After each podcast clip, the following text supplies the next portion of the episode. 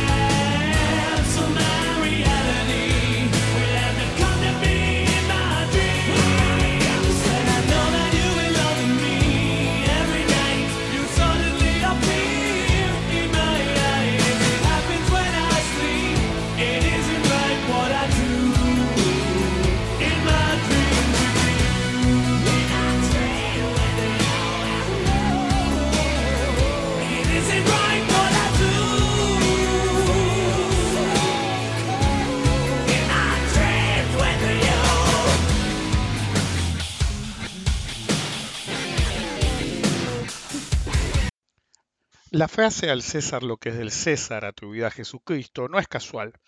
En la antigüedad las monedas desde su origen siempre fueron acuñadas eh, dejando perfectamente explícito a quién pertenecían, de quién derivaban su valor. Así, la mayoría tenía la efigie del gobernante de turno y una minoría una alusión a la ciudad o país que pertenecían o algún dios relevante que era el dios regente de la zona. Valor y control siempre fueron de la mano a través de la acuñación, de la emisión de dinero. Esto es exactamente igual en la antigüedad como lo es ahora. No importa el medio tecnológico usado, todos los sistemas económicos de cualquier tipo siempre se basan en el control de los medios de producción, sea de forma directa o indirecta. Y el mejor medio para ejercer ese control siempre ha sido el dinero. Bienvenidos al episodio número 255 de Rompiendo la Banca, soy Rick Descartes. Permítanme esta semana acompañarlos en la exploración de las fronteras tecnológicas para el control de la población. Recuerden colaborar con la difusión del podcast y seguirme en Instagram para deliciosos mini podcasts diarios. De no hacerlo, pueden terminar como víctimas en la nueva era impositiva digital, donde el laberinto digital los hará pagar impuestos a cada paso. El peor error de una civilización es el mismo que el de una persona, ser un hablador. La civilización que se la pasa hablando explícita, explícita perdón, o implícitamente de lo grandiosa o innovadora que es, es la que o dista de serlo o ya no es lo que era. Hollywood puede hacer películas tras película de lo grandioso que es Estados Unidos. Eso no lo hará realidad, simplemente es propaganda berreta que encima el consumidor paga. Después de todo, is the American way.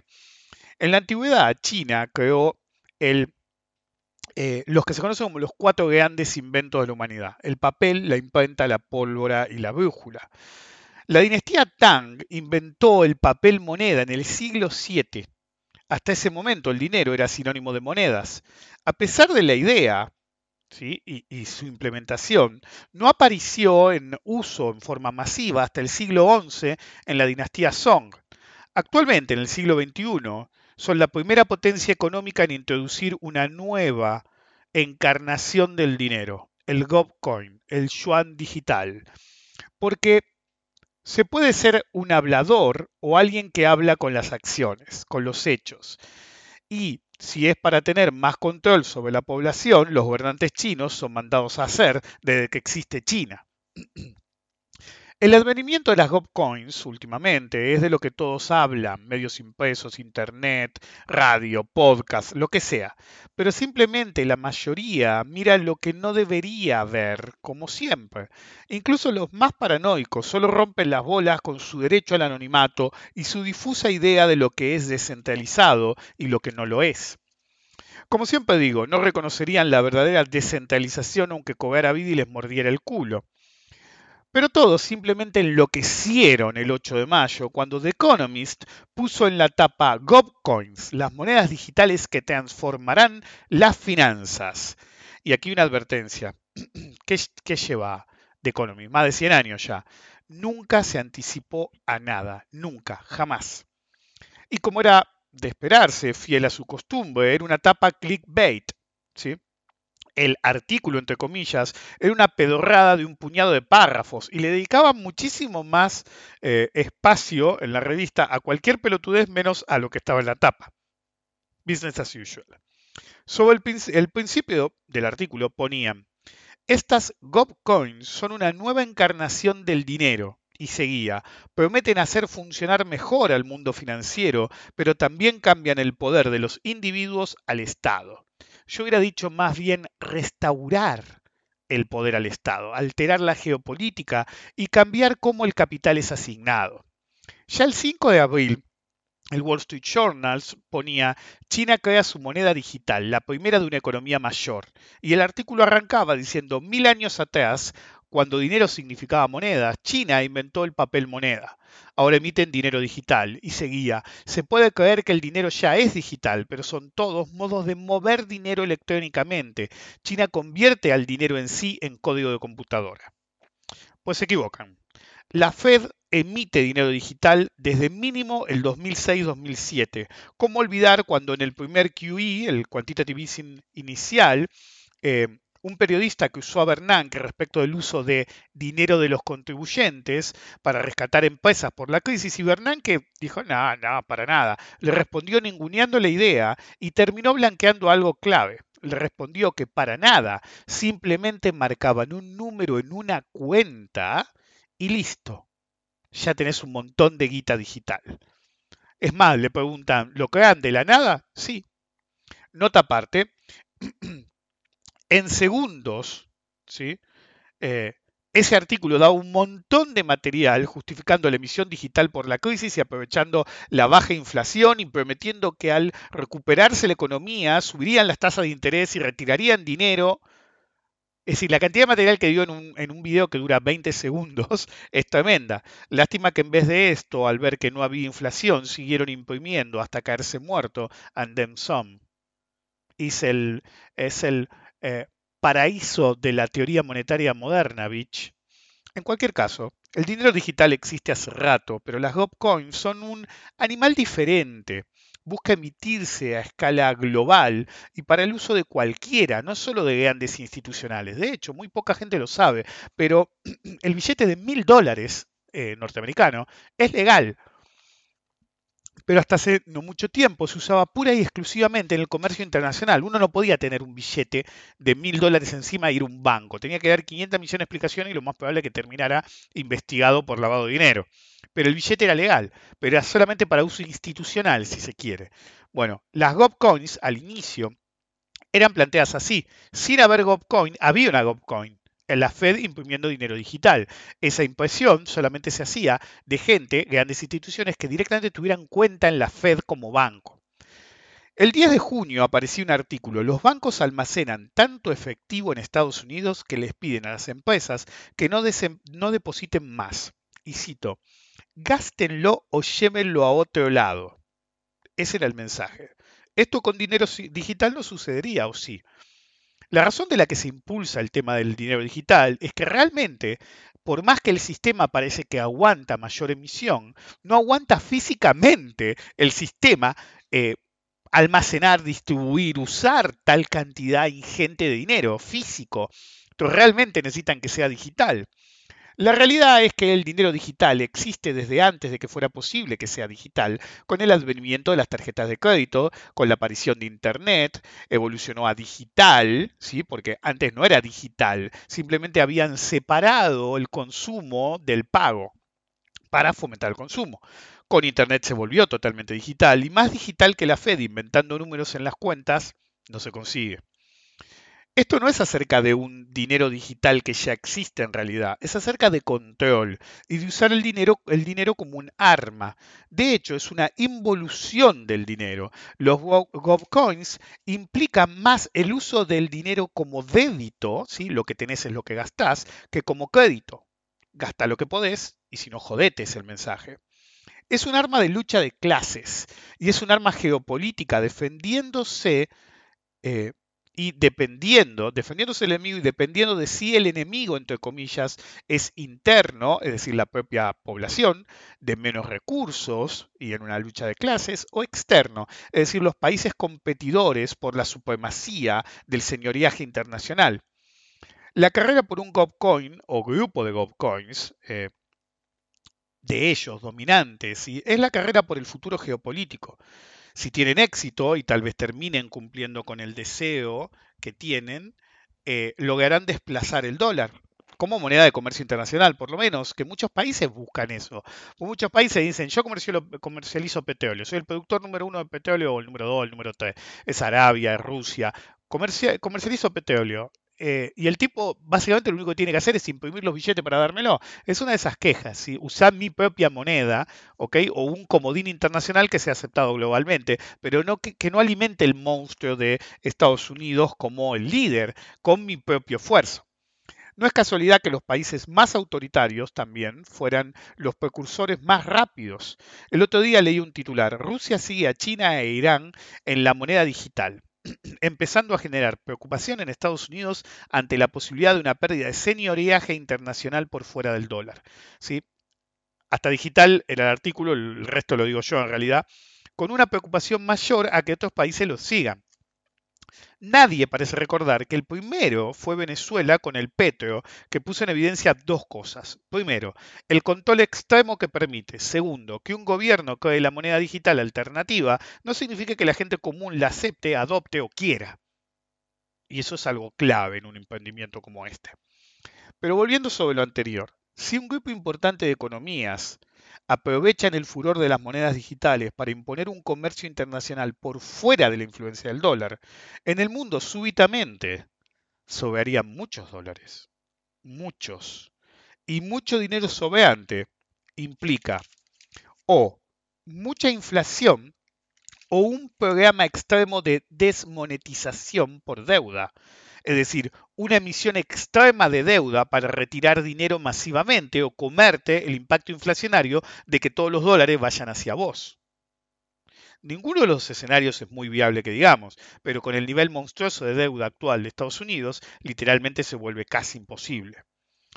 La realidad es que pocas veces se encuentra un efecto tan extremo en la vida real, pero a veces lo es. Ya lo he dicho antes, si yo tomara las decisiones de Estados Unidos, tomaría decisiones muy diferentes hoy, porque si siguen por este camino, realmente es el camino de la decadencia norteamericana. Porque cuando el problema aparece y se reconoce, siempre es tarde. A los problemas hay que anticiparse lo más posible, sobre todo cuando son anticipables. El advenimiento del Bitcoin creó dos realidades. Guste o no. La primera es empobrecer a una cantidad industrial de gente a las que convencieron que se volverían ricos, pero no les dijeron cómo, entonces quedan atrapados en el fuego cruzado de algo que no entienden. Y no es que no entienden lo que es el Bitcoin, esa es la parte fácil. No entienden cómo funciona el activo de alta especulación.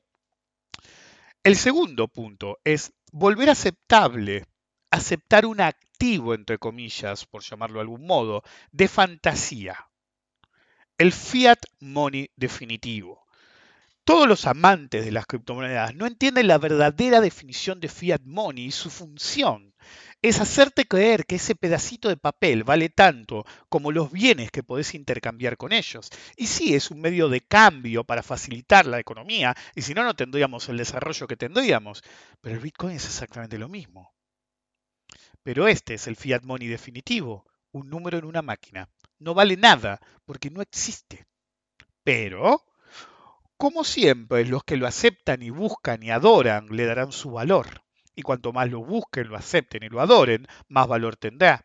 Pero cuando se acaban los perejiles, termina habiendo más Bitcoin que tontos y no más tontos que Bitcoins. Y sabemos cómo termina. Después de todo, aunque la moneda se pruebe falsa, siempre existe la posibilidad, esperanza si prefieren, de hacerla circular, de lograr valor de lo que no lo tiene. Hay gente nefasta que con su sola presencia empeora el mundo. Uno de los más nocivos en los últimos años ha sido el delincuente de Zuckerberg, que se saliera con la suya en todas las que se manda de una manera u otra, no lo hace menos delincuente. ¿Se acuerdan del proyecto Libra y del sistema financiero internacional paralelo que pretendía imponer? Un sistema privado y controlado por él y sus amigotes, era obvio que no lo iban a dejar hacer semejante pelotudez, pero se envió la idea. Si un privado podía, ¿sí? y un privado con cero conocimiento del sistema, porque Zuckerberg tampoco es un programador brillante, pero digamos que es su nicho, pero con cero, cero conocimiento del sistema. ¿Qué queda para expertos? La Fed, los bancos centrales.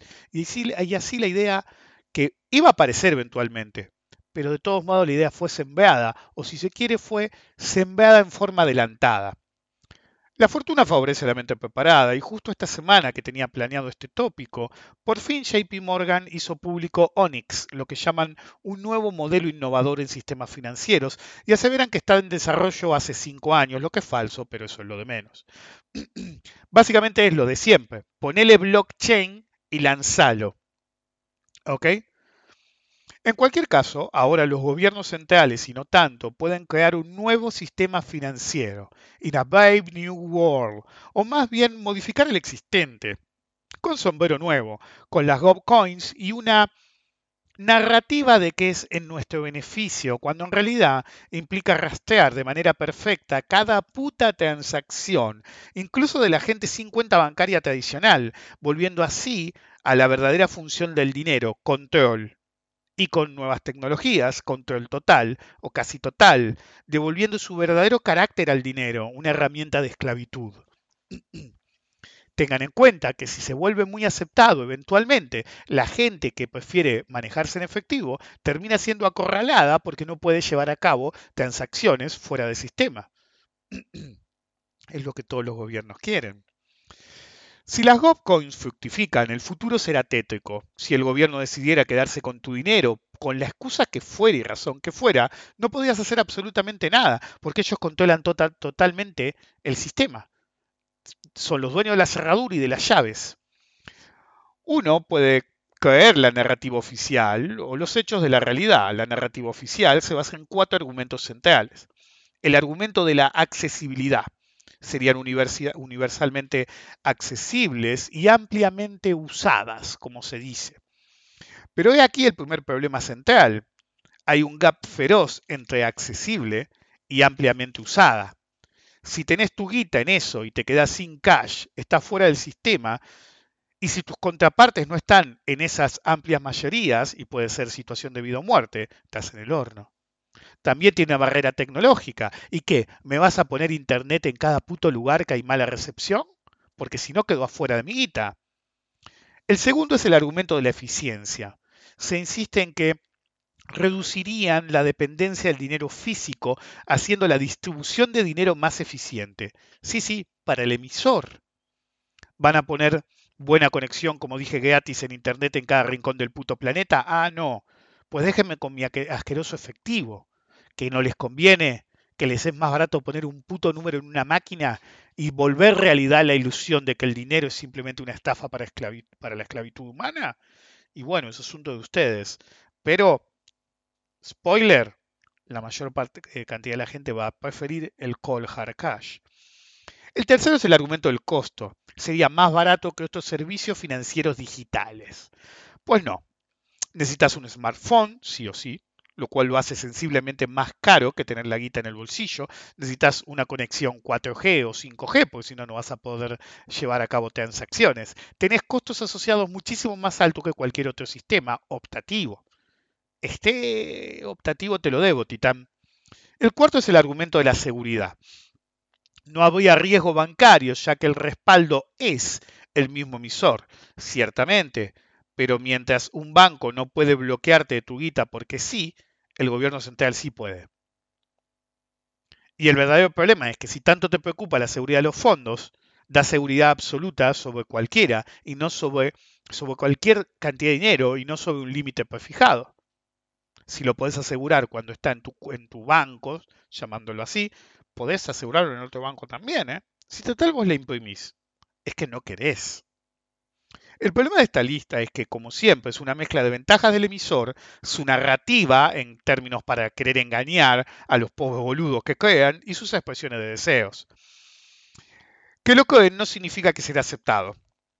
La gente realmente no mastica vidrio alguno, se creerá en el futuro, pero no necesariamente significa que será aceptado por la gente. Y el único modo podría ser forzarlo mediante la distribución a proveedores cautivos y subsidios populares, forzando la aceptación en ciertos círculos y fomentando la aparición de un mercado negro, limitado, ya que un control extremo de cada transacción implica todo en blanco y una presión impositiva también extrema, lo que paradójicamente serviría al lavado de dinero legal a gran escala.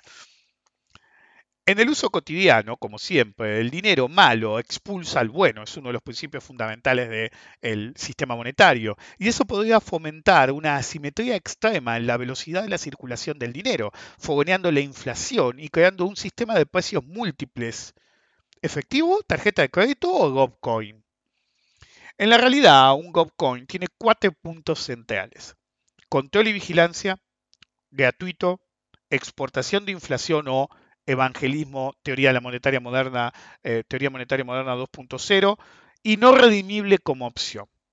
El control y vigilancia no es solo acerca de saber qué hacemos o rastrearnos a través de las apps, si lo quisieran. Le da al gobierno la opción de retener en cada, en cada transacción lo que le dé la gana, la parte del león. Pasa en todo el mundo. En Argentina es extremo. Si gastás en dólares en Argentina, tenés el impuesto país. IVA digital de acuerdo al activo y retención de ganancias. Zoom, por ejemplo, a mí, me sale, la última vez me salió 15.654 pesos.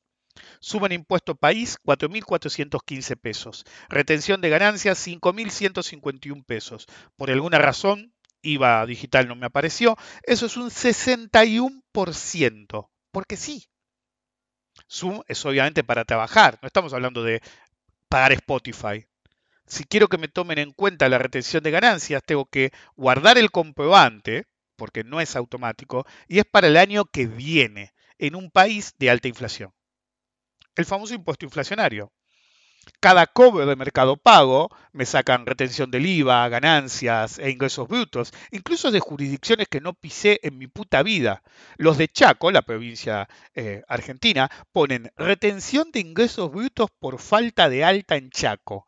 ¿Y por qué me iba a dar de alta en, el lugar, en un lugar al que nunca fui? Creo que fui una vez en mi vida. Imagínense el festival que se harían en una GovCoin. Por si les queda alguna duda, la fiesta sería en sus culos. Sí, probablemente la app sería gratuita, pero como mencioné antes, los exprimirían a morir de maneras directas e indirectas y necesitas como mínimo un smartphone sí o sí, ya lo dije, dista de ser gratis y más aún, ¿qué valor le asignan a su propia privacidad? La exportación de inflación, el señoreaje internacional, es el material de que están hechos los sueños de los políticos. Si la GovCoin se usa en comercio internacional, el dinero no entra en el sistema propio, pero inunda el de la contraparte. Técnicamente podría resultar en la exportación efectiva de inflación sin consecuencias propias, el señoreaje perfecto, si esto se sumara a una más que posible regla de no redención, como expliqué con el billete de mil dólares. Las GovCoins, si no son, por lo menos las que se usan en transacciones internacionales, si no se pudieran convertir a dinero, no generaría un impacto inflacionario, por lo menos a nivel local. Teóricamente, si no es redimible, uno podría duplicar la base monetaria súbitamente, sin inflación, aunque más que probablemente generaría en un caso extremo, como ese, una devaluación relativa furiosa. Tu stablecoin, supuestamente convertible, que no lo sería como dije antes, uno a uno, de golpe puede ser 0,1 a 1 porque inundaste el mercado de tus coins. A un proveedor internacional le mandarías un número en una máquina, pero no como el actual de la Fed, perfectamente convertible. Así es el punto central es la libre convertibilidad o redimibilidad de las GovCoins. Es un punto clave de cualquier tipo de proyecto. Las cosas que no que nos harían los gobiernos eh, sueñan con ellas y ciertamente no son correctas o éticas, pero las reglas siempre las ponen ellos. No nos olvidemos que más que posible que al tener la capacidad de decisión sobre las transacciones individuales puedan prohibirnos hacer lo que se les dé la gana adoptar algo como eso y después esperar lo mejor es la peor decisión posible. En eso todos los gobiernos son iguales, se aprovechan de cada cosa que puedan para ventajear a la gente. Y si de golpe quieren decir que vos no podés consumir algo específico, No porque sea ilegal, sino porque te dicen que no podés. ¿Por qué no podés? Porque nosotros somos el gran hermano y decidimos en qué deberías consumir tu dinero. De todos modos, creo que el main event sería el intento de generar ventajas geopolíticas y desplazar el uso del dólar en el comercio internacional por los competidores de la zona dólar y en el caso del eh, dólar digital, si apareciera, buscar lo contrario, si fortalecer muchísimo más tiempo del que podría hacer ahora con un sistema a medida para fortalecer la influencia a largo plazo. China puso la, puso la pelota en movimiento y no se olvide, en China no solo inventó el papel moneda, con el invento del papel moneda, inventó la política monetaria en reemplazo del metalismo imperante a nivel mundial de la época. Los únicos que parecieron tomarse uno de los problemas centrales más en serio fueron los ingleses, que tenían la ventaja única del término Bitcoin como potencial. Es decir, es decir, no podés hacer mejor marketing que ponerle Bitcoin. Y es accidental, obviamente. Su idea es complementaria, no de reemplazar, no buscar sustituir el dinero físico. De hecho, el verdadero problema, y algunos gobiernos, entre ellos el inglés, lo están pensando, es que un banco central no debería comprometer la estabilidad monetaria y financiera emitiendo dinero digital. Si el sistema es tan bueno y se adoptara en masa sería un problema mayor para el actual sistema bancario con posibilidades catastróficas. Así que deberían tener mucho cuidado y pensar bien lo que van a hacer. Porque si lo implementan y es un éxito masivo, los bancos serían desfinanciados y podría haber quiebras generalizadas porque tendrían eh, posiciones prestadas a largo plazo y de golpe se verían brutalmente desfinanciados. El gobierno tendría, tendría que dar un paso adelante y adivinen cómo lo haría. Emitiendo más, hermano. Como siempre, nunca es la diferencia. En Argentina, el curro se adapta rápido. ¿Sí? Se adaptan rápido y lo adoptan rápido.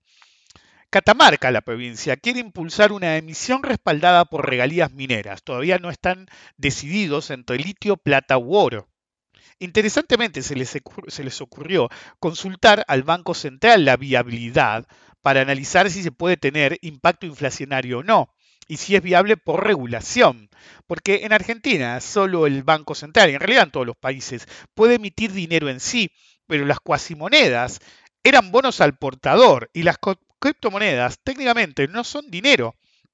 A menos que el gobierno haga como que fue El Salvador o Ecuador, siempre me... creo que fue El Salvador. Eh, y adopta el Bitcoin como legal tender, eh, no es considerado dinero y automáticamente puedes hacer cualquier eh, coin. Y los del Salvador lo hicieron con una moneda, el Bitcoin. Las otras siguen sin ser dinero. También preocupa a los idiotas ¿sí? que la regulación del central haría que perdiera su naturaleza cripto. Cito textual. Y una muestra más que los conocedores realmente no entienden absolutamente nada, no entienden nada qué es una criptomoneda. Un pelotudo salió a comparar con las monedas, eh, las cuasimonedas básicamente no entendía lo que era. ¿Ok? Pero avancemos. Córdoba, otra provincia y Misiones quieren la suya también. Pero el curro no termina ahí. Hay un municipio, ¿sí? no provincia o estado, un municipio que se llama Marcos Paz, que quiere emitir tokens de recompensa. Hasta ahí vamos bien. A la gente que cumple con sus obligaciones municipales. Onda, vos pagas tus impuestos a término y te doy, en vez de hacerte un descuento del 5 o 10%, te doy una monedita digital. Y que puedan usarlos en algunos comercios y, sirve para, y sirva también para pagar impuestos. Córdoba, la más viva, sabe que tenés que forzar la aceptación y quiere implementar con planes sociales, subsidios a la población más pobre. Sabemos cómo termina, mercado negro, tokens a descuento y uso para pagar menos impuestos por parte de los que los compran a descuento. Misiones quiere tokenizar los bosques, sí, correcto, lo escucharon bien, tokenizar los bosques. Y ya hay más problema con el tema de si es eh, viable energéticamente y en función del, país y del mundo, esto directamente quieren tokenizar el bosque, ¿ok? Un pelotudo abogaducho fue citado diciendo, hay dudas respecto de si una provincia puede emitir un criptoactivo. Citó el artículo 126 de la Constitución Nacional Argentina, pero sin embargo, ¿sí? decía el tipo, cuando hubo coexistencia de monedas provinciales, no hubo ninguna objeción legal que prosperara contra su existencia. Ahí lo tienen, amigos. Otro abogaducho experto que llamaron a opinar sobre una moneda provincial a lo que era un puto bono al portador. Las cuasimonedas se llamaban así porque sí, porque una forma, una forma familiar de llamarlas. Eran bonos al portador, por eso los podían emitir, porque no eran contemplados por la Constitución Nacional. La Constitución Nacional dice que el único que puede emitir bonos circulantes es el Estado central a través del Banco Central. Ahora, si vos emitís bonos, que lo tenés permitido, y haces un bono de tamaño de billete al portador, no hay ninguna objeción. Como siempre, los expertos saben menos que los amateurs. En cualquier caso, bottom line, recuerden, Ninguna idea del gobierno es para el bien de sus ciudadanos, sin importar la narrativa inherente que les plantean. Después de todo, y como siempre, el César siempre quiere lo que es suyo. Nos vemos.